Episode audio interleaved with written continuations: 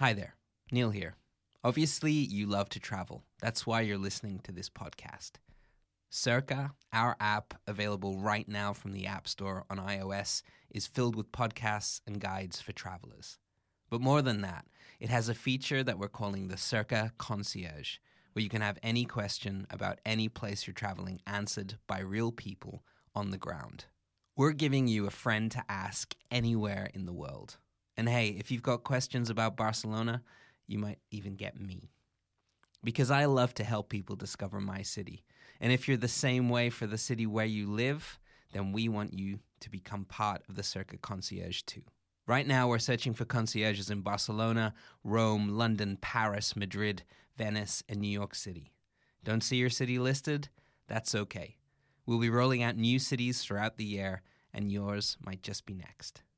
If you love where you live and love to help travelers, sign up now to be a Cerca concierge. Help out our users and earn tips for the knowledge you have about your own city or country. Head over to cercatravel.com forward slash concierge and sign up today. Hey, it's Kaley Cuoco for Priceline. Ready to go to your happy place for a happy price? Well, why didn't you say so? Just download the Priceline app right now and save up to 60% on hotels. So, whether it's Cousin Kevin's Kazoo concert in Kansas City, go Kevin, or Becky's Bachelorette Bash in Bermuda, you never have to miss a trip ever again. So, download the Priceline app today. Your savings are waiting. Go to your happy place for a happy price. Go to your happy price, Priceline.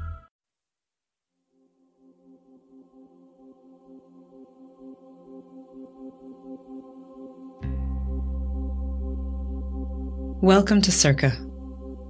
In this music episode for New York City, we're going to mention a lot of bands, people, and venues that let punk put New York City music over the edge. But don't worry. There are maps, notes, and info on the places mentioned in these guides in the Cerca app. So whether you're fully inside the scene or would just like to start scratching the surface of what punk means to the Big Apple, you're in the right place this is what we do. Count it off and dive in. Hey, ho, let's go.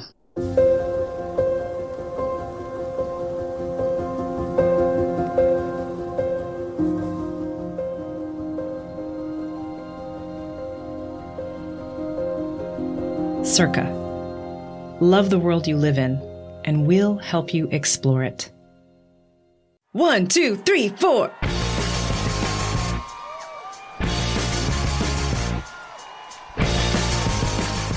That's the famous start to every Ramones song ever, and the perfect way to begin this episode. It's weird though, because when it comes to the history of music in New York City, I usually think of smoky jazz clubs in Harlem in the 20s, folk musicians in Greenwich Village in the 60s, hip hop coming out of the house parties of the Bronx in the 70s, but then I think of what happened at CBGB's in the Lower East Side in the 70s and 80s. And it's as New York as the subway, as a hot dog with mustard. It's undeniable.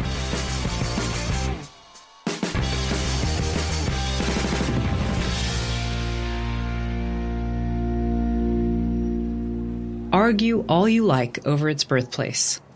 Punk was defined right here in New York City.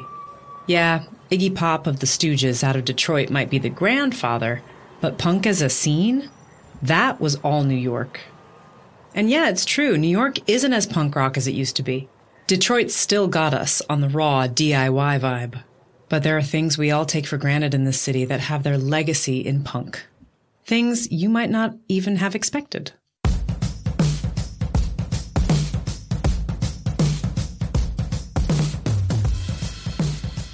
So, this isn't just an episode about where to see punk music today.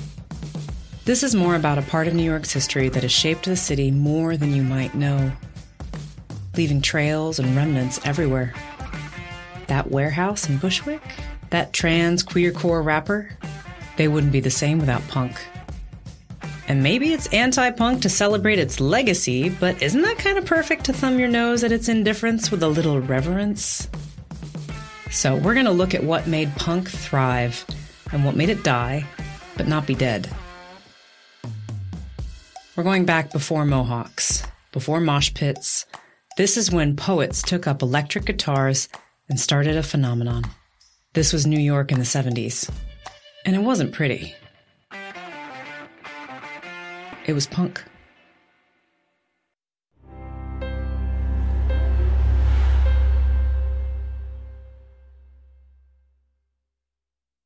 So what? What do you think of when you think of punk? Rageful teens singing words really fast and loud? Sex Pistols and the Dead Kennedys? Sure. But punk isn't just power chords and scream singing, and none of it would have happened like it did without New York. First off, what even is punk? Let's start with the word itself. Since forever, the word punk has been used to describe poor quality, about people or things that didn't fit a standard. Shakespeare used it to describe prostitutes. Later, it was used in prisons in ways we won't go into here. So, of course, in the 70s, when a critic labeled music that wasn't sophisticated punk rock, a whole generation ran with it. Classic.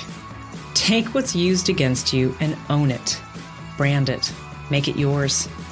Take a word for rotten and make it ripe. But let's admit it, it's a good word. It's one letter from funk, it pops with the P, it stinks in the way you want when you want something to stick around as a movement.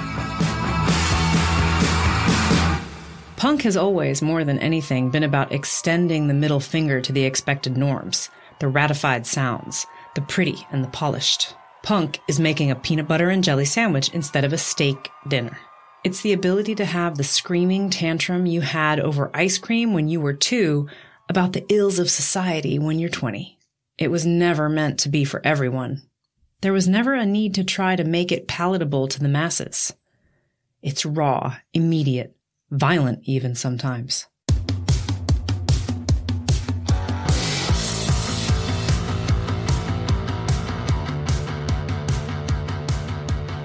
Punk music today has become so hardcore, the original punk icons seem like an elevator version. But punk in its beginning was never about one sound.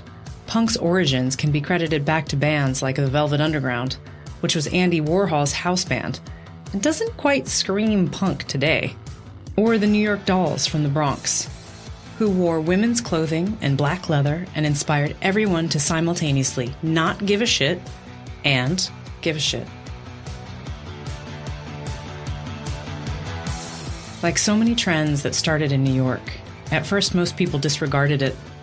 Those youth, that unfortunate debasement of culture. You know, the same thing that's been happening forever. Same with the blues and jazz and rock and roll before it.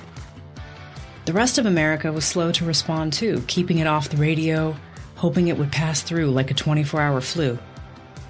But there's always someone who realizes there's money to be made, and that things once scorned soon become what we swoon over.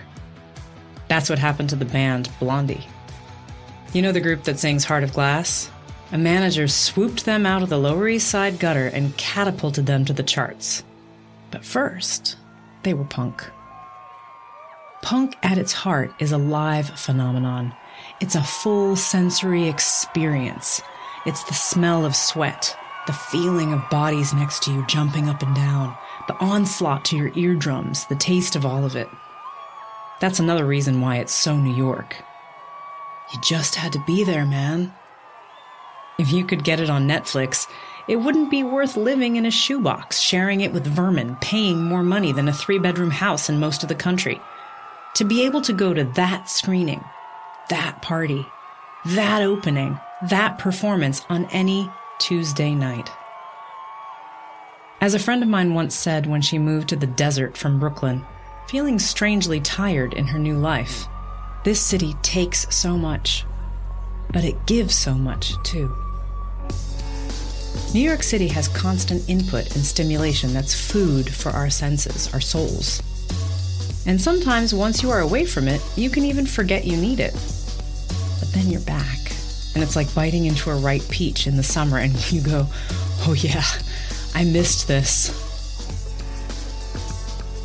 In terms of that live, only then and there kind of vibe, Those early punk concerts are legendary.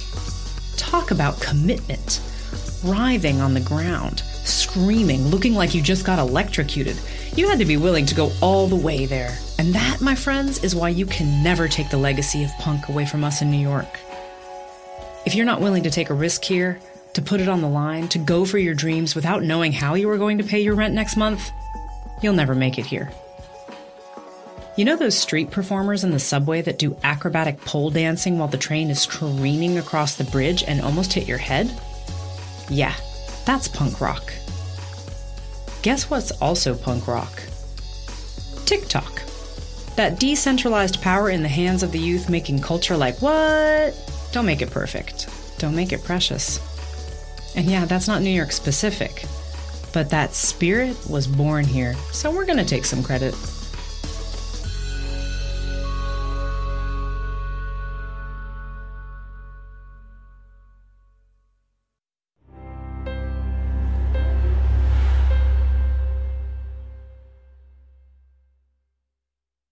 A bit of history.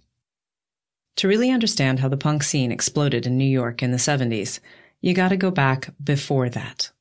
Probably all the way back to some cave, pre language banging tools and screaming in a protest about antelope jerky. Because every time someone agrees on the definitive origin of punk, there's always something further back. But let's agree to disagree and start in the 1950s. You cleaned the kitchen sink. Honey, all I did was. Use new Blue Ajax cleanser. Get you out of the kitchen fast. While the happy housewife was being glorified on television, a whole counterculture was brewing. The beat poets that eventually made their mark in San Francisco, they started in New York City.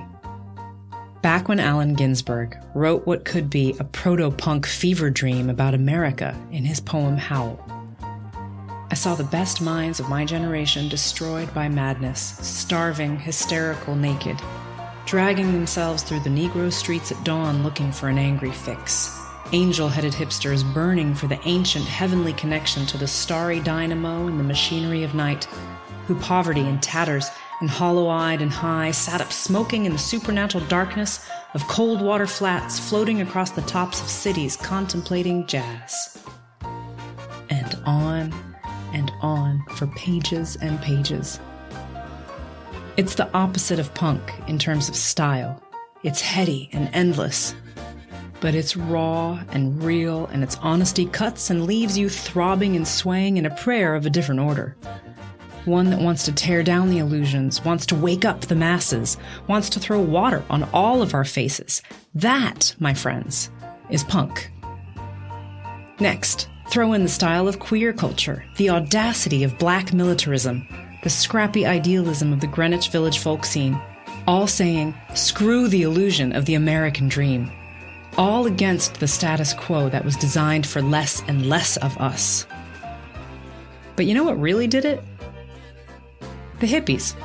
You know, all you need is love, flower power, for you mine, Screw that idealism. Let's tell it like it is and crank it up to 10. Of course, they were sharing some of the same ideals DIY culture, anti establishment. But don't tell the punk rockers that.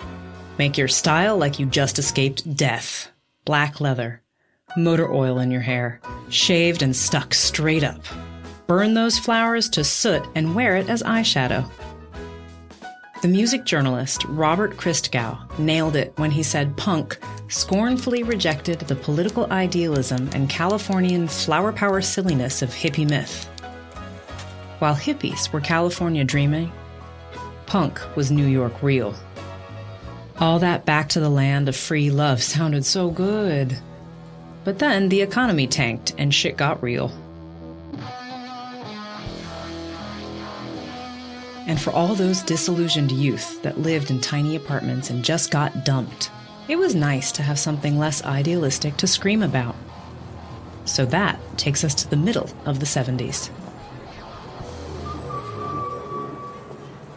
Ah, New York in the 1970s. White families had fled for the suburbs. The mafia had control of all of the construction. The Bronx was burning. Drugs and crime were at an all time high. New York was like hot oil just ready for the corn to pop. Sounds like a perfect cocktail for a new creative movement. Especially one that was reveling in not fitting in, not being perfect, not being pretty, not even being talented. Everything on the radio at the time was disco or soft rock, you know, Hotel California jams you could never leave.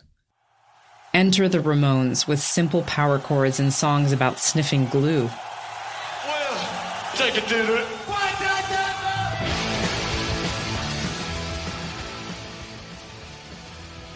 Squatting in Soho or in some cheap tenement in the Lower East Side, you could live with just a part time job, start a band, and get a following without an Instagram account. Punk style came right out of the streets of New York.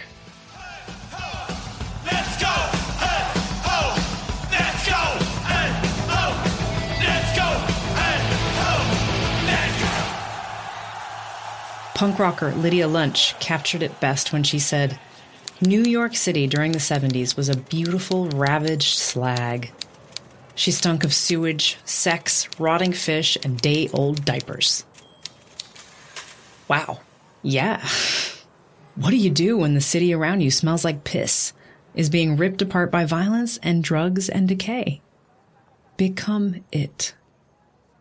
It's the safest thing to do. Which makes sense that it no longer makes sense to dress like that. Most New Yorkers dress like oat milk cappuccino these days. It's the safest thing to do. But I guarantee you, New York's not done being the epicenter of creativity. COVID came and everyone pronounced this place dead. But to me, it was the most alive it's been in years. Everyone was in the parks and streets regardless of class or status. There was mutual aid. Everyone was hustling. The vibe was lit. The youth were leading a reckoning of years of injustice. I'm not saying it was like 70s New York. Nothing was. Thank God. Still, there's always something brilliant that comes out of the darker times.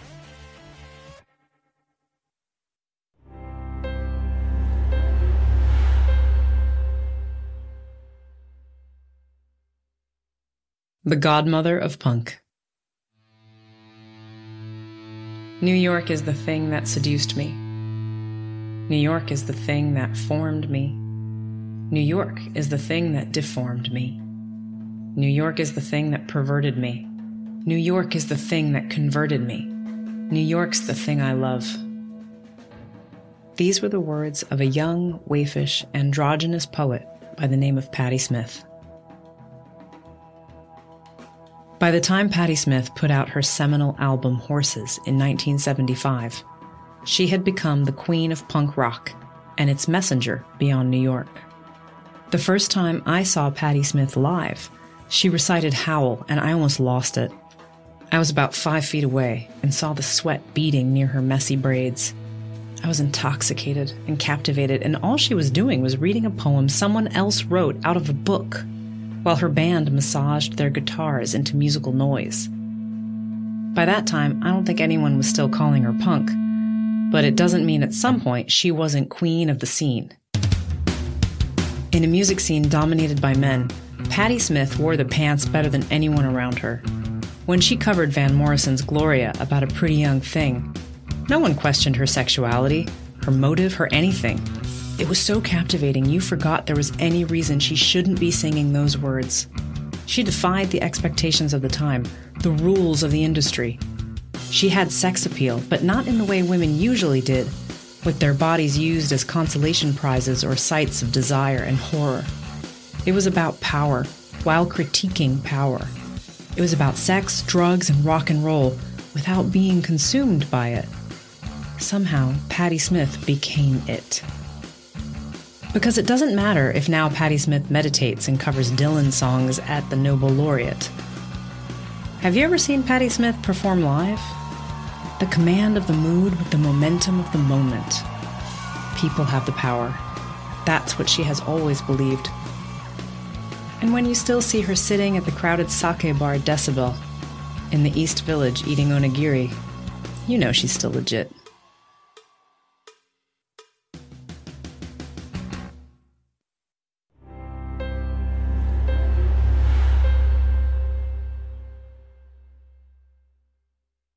Hi, everyone. Cerca's recruiting new concierges. A Cerca concierge is a friend to ask anywhere in the world. Real people on the ground, never bots. If you want to be a concierge for your city, go to cercatravel.com to sign up. The scene CBGB's.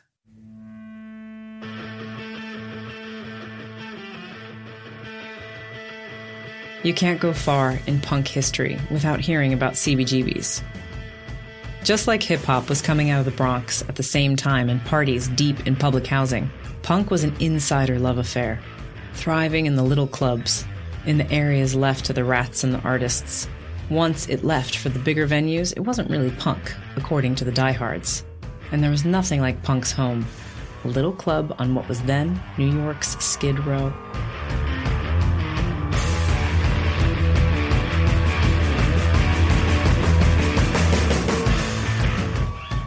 CBGB's was one of the foremost punk venues of the 70s, 80s, and 90s.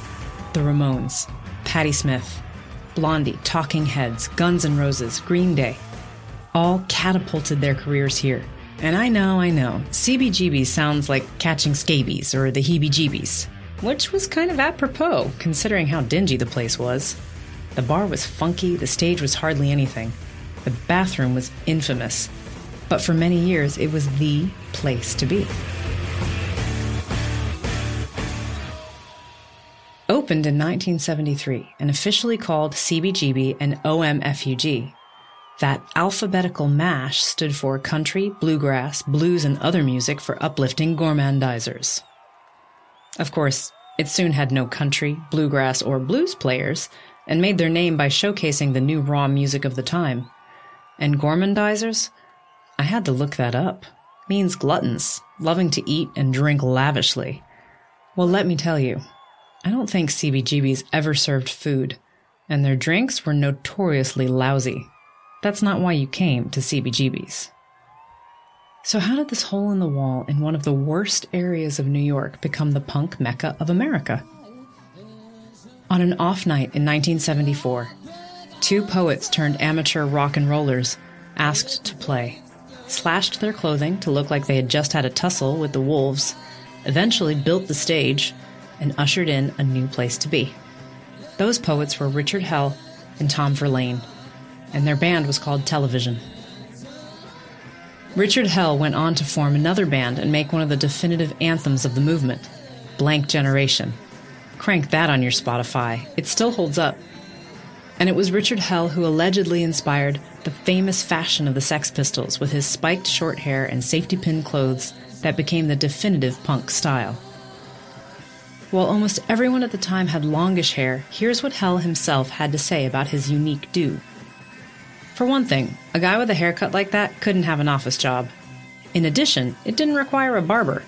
In fact, no barber could even conceive of it. It was something you had to do yourself. That's just it.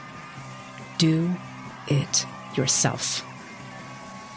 Of course, nowadays you can spend 200 bucks to have a hairdo like that.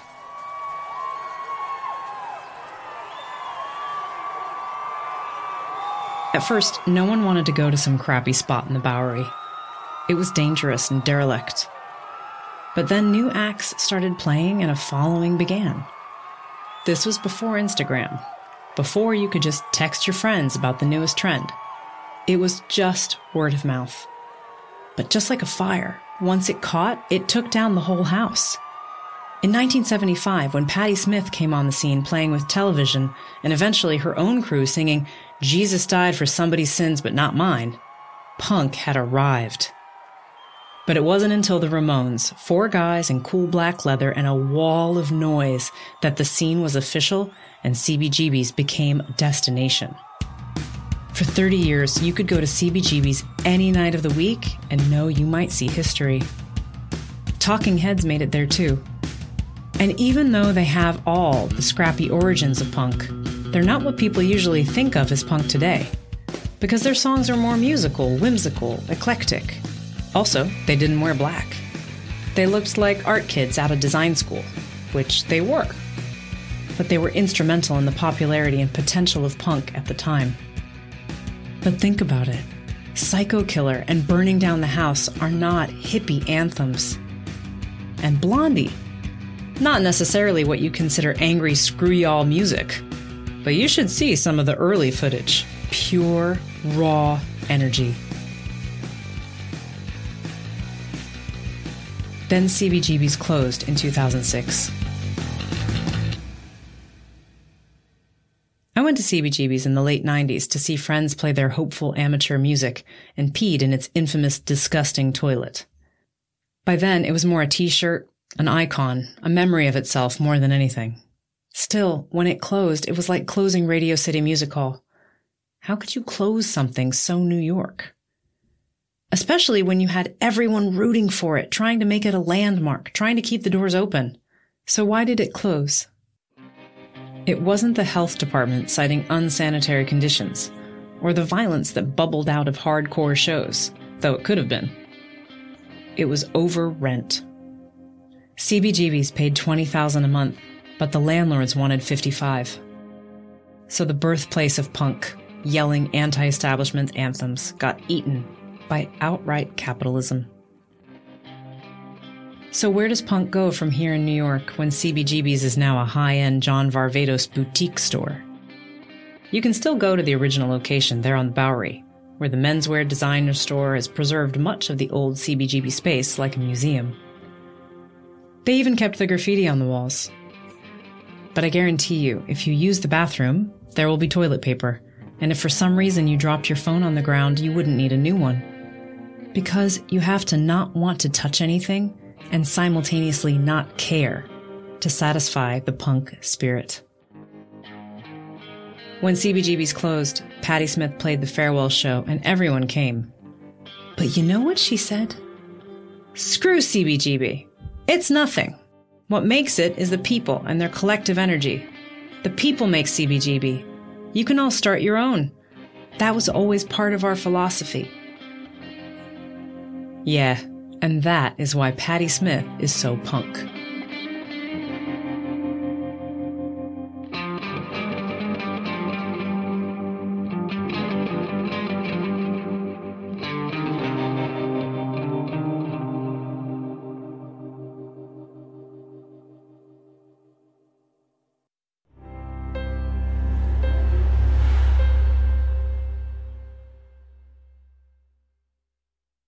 For the youth.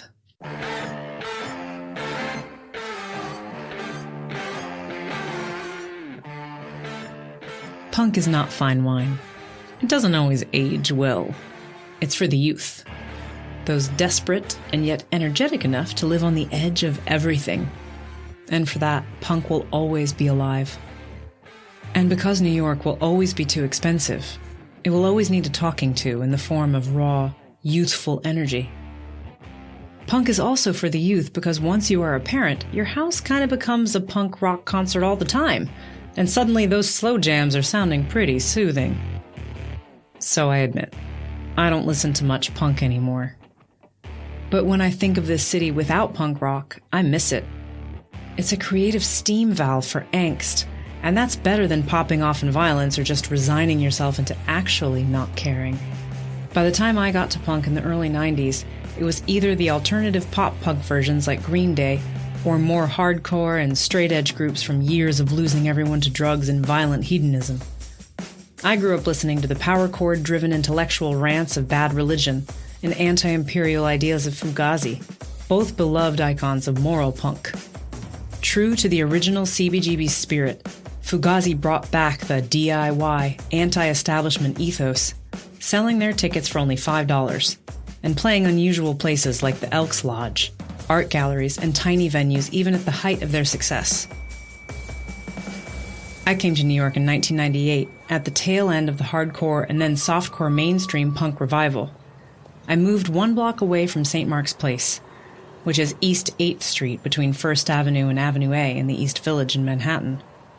Once the punk epicenter, now it's a lot of Japanese restaurants and tchotchke shops.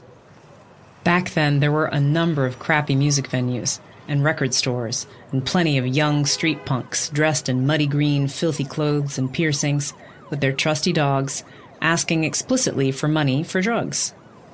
I kind of hated those punks as I worked my butt off in college. Okay, I still do. Because they kind of give a bad name to punk. Especially when there are so many kick ass young performers tearing up a lot more than their clothing these days. But guess what? Somehow it's still more honest having squatter punk kids tell you they have cottonmouth than urban professionals who move to New York wanting all the edgy culture, except they don't want to deal with anything dirty and want it to be as quiet as a Connecticut suburb after 10 p.m. I get it. But you just can't have some without the other. You couldn't have the music that came out of CBGB's without the whole environment it was in. Which is why every generation there's a new spot in New York that's defining culture, led by the youth and artists, usually in places that were seen as unsavory by the mainstream, like Williamsburg in the 2000s, Bushwick the last decade, and I would argue Queens today.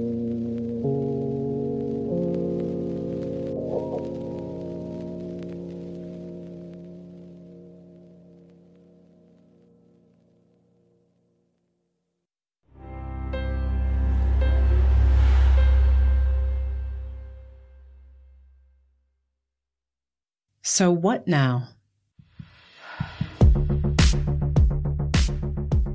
To be in the bastion of DIY culture, you gotta head to spaces like the Flux Factory or Woodbine, both in Queens. Although they are more visual arts and anarchist ecology driven, they are anti establishment cheerleaders that probably won't be in your guidebooks, but are going to have some of the most interesting things happening. Or to the tugboat squatters and houseboat dwellers in Newtown Creek, or parked in some marina in the far Rockaways that are notorious for some of the best parties.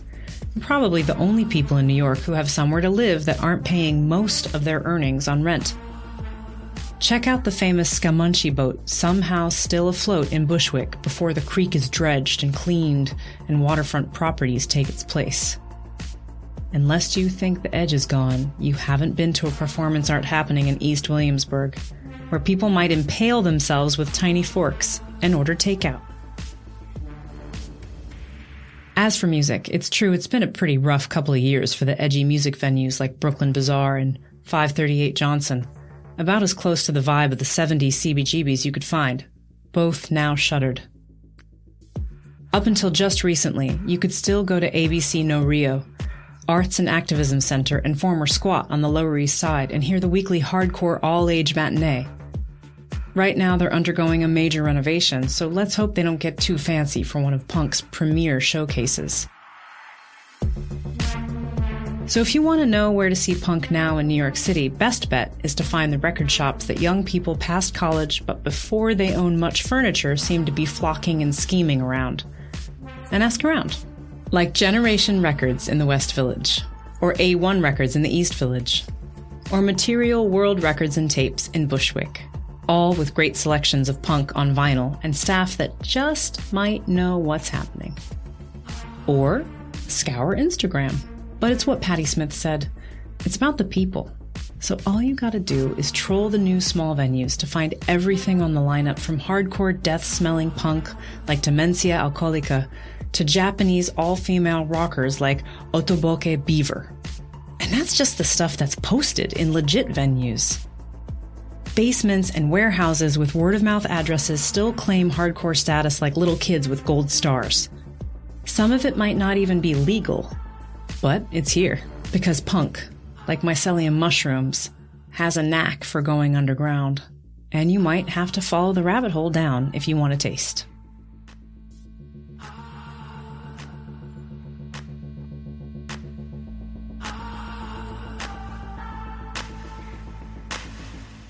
If you're looking for the hip way to peruse punk couture without having to smash yourself into some basement, head over to TV Eye in Ridgewood, Queens, named after a famous Stooges song, and listen to everything from new wave sounds to trashy punk to lunar moon community rituals. As for the old scene, funny enough, one of the only places still standing is a place to buy stuff. Trash and Vaudeville is the original place to shop and outfit yourself with the latest torn up fashion since 1975. It might seem antithetical that the one thing surviving is a shop to buy things, but it's been a mainstay on St. Mark's Place so long, it's its own legend. And with a nod to the poetic origins of punk, right across from what was once CBGB's, is Bowery Poetry Club, a venue dedicated to performance poetry. Although it's only been around since 2002, it feels like it came right out of the 60s. Grab a coffee and catch some of the best poets in the city. And yeah, I know you might be thinking, I thought this was an episode on punk rock. But check out the documentary, Don't Be Nice, about five black Latinx queer slam poets who found their home and voice at the club. And you'll see where I'm going. Remember that middle finger to establishment, tell it like it is, anyone can do it mentality? Yeah. Especially by young people, otherwise marginalized. Which brings me to the next segment.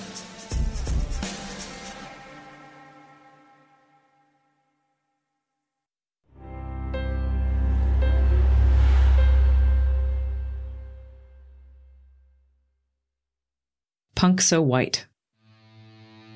Like anything, you can never pinpoint a whole movement to one person or one place or one event. There's always something leading up to it. Even though the history of proto punk probably owes itself to metal bands from South America or ska that had its roots in reggae, despite a few exceptions, punk's history is pretty white. Except, of course, it isn't.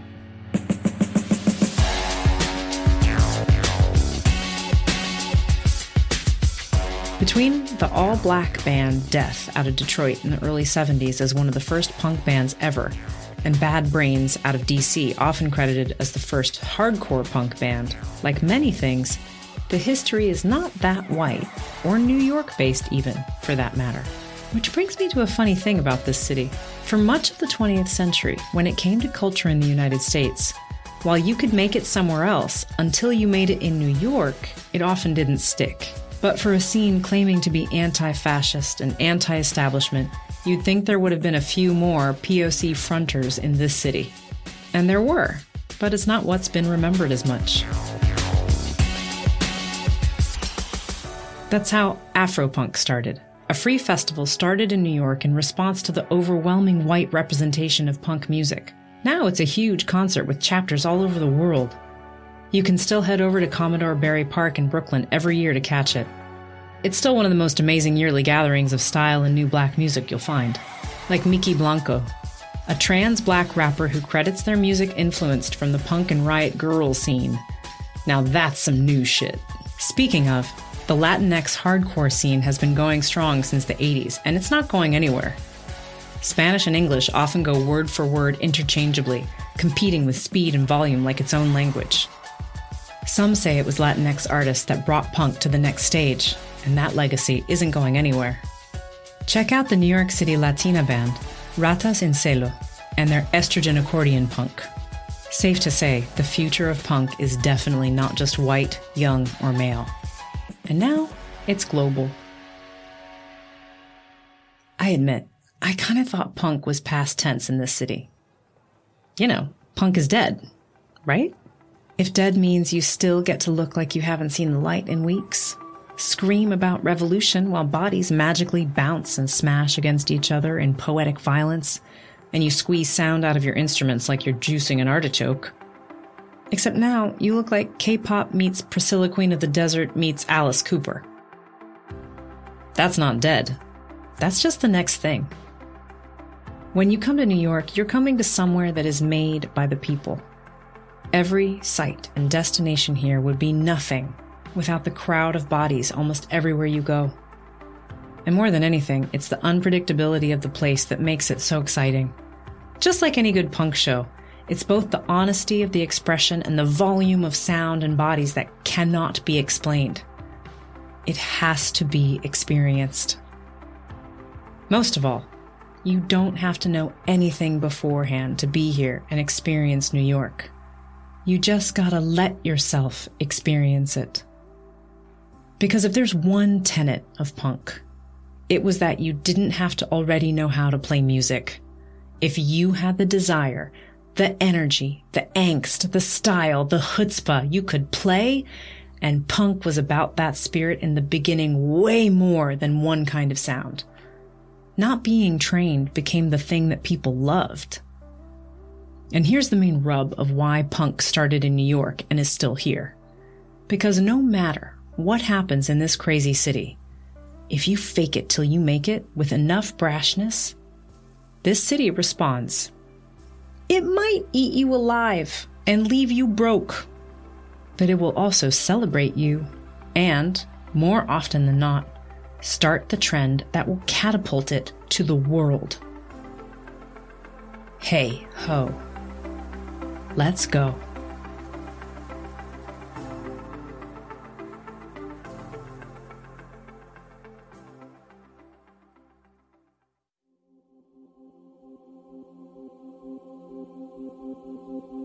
Thanks for listening to our New York City punk episode. Now you've got an appetite for some power chords and a bounce in your step. Remember to check out the other episodes in this guide for deeper dives into the Big Apple's food, how to do it on a budget, and much more. You'll get instant access to the full guide, plus new episodes on a regular basis when you subscribe to Cerca. Find us on Apple Podcasts, Spotify, or download the Cerca app, where you can also get pictures and maps and notes on the places in this episode and more. Maybe you'll want to sample our guides for Los Angeles, Barcelona, Mexico City, Hawaii, Iceland, and many more. And many more to come. Cerca. Love the world you live in, and we'll help you explore it.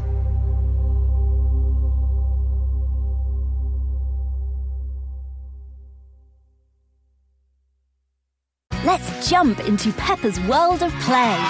Look for spring flowers, hunt for muddy puddles, and bravely explore exciting places with Peppa playsets.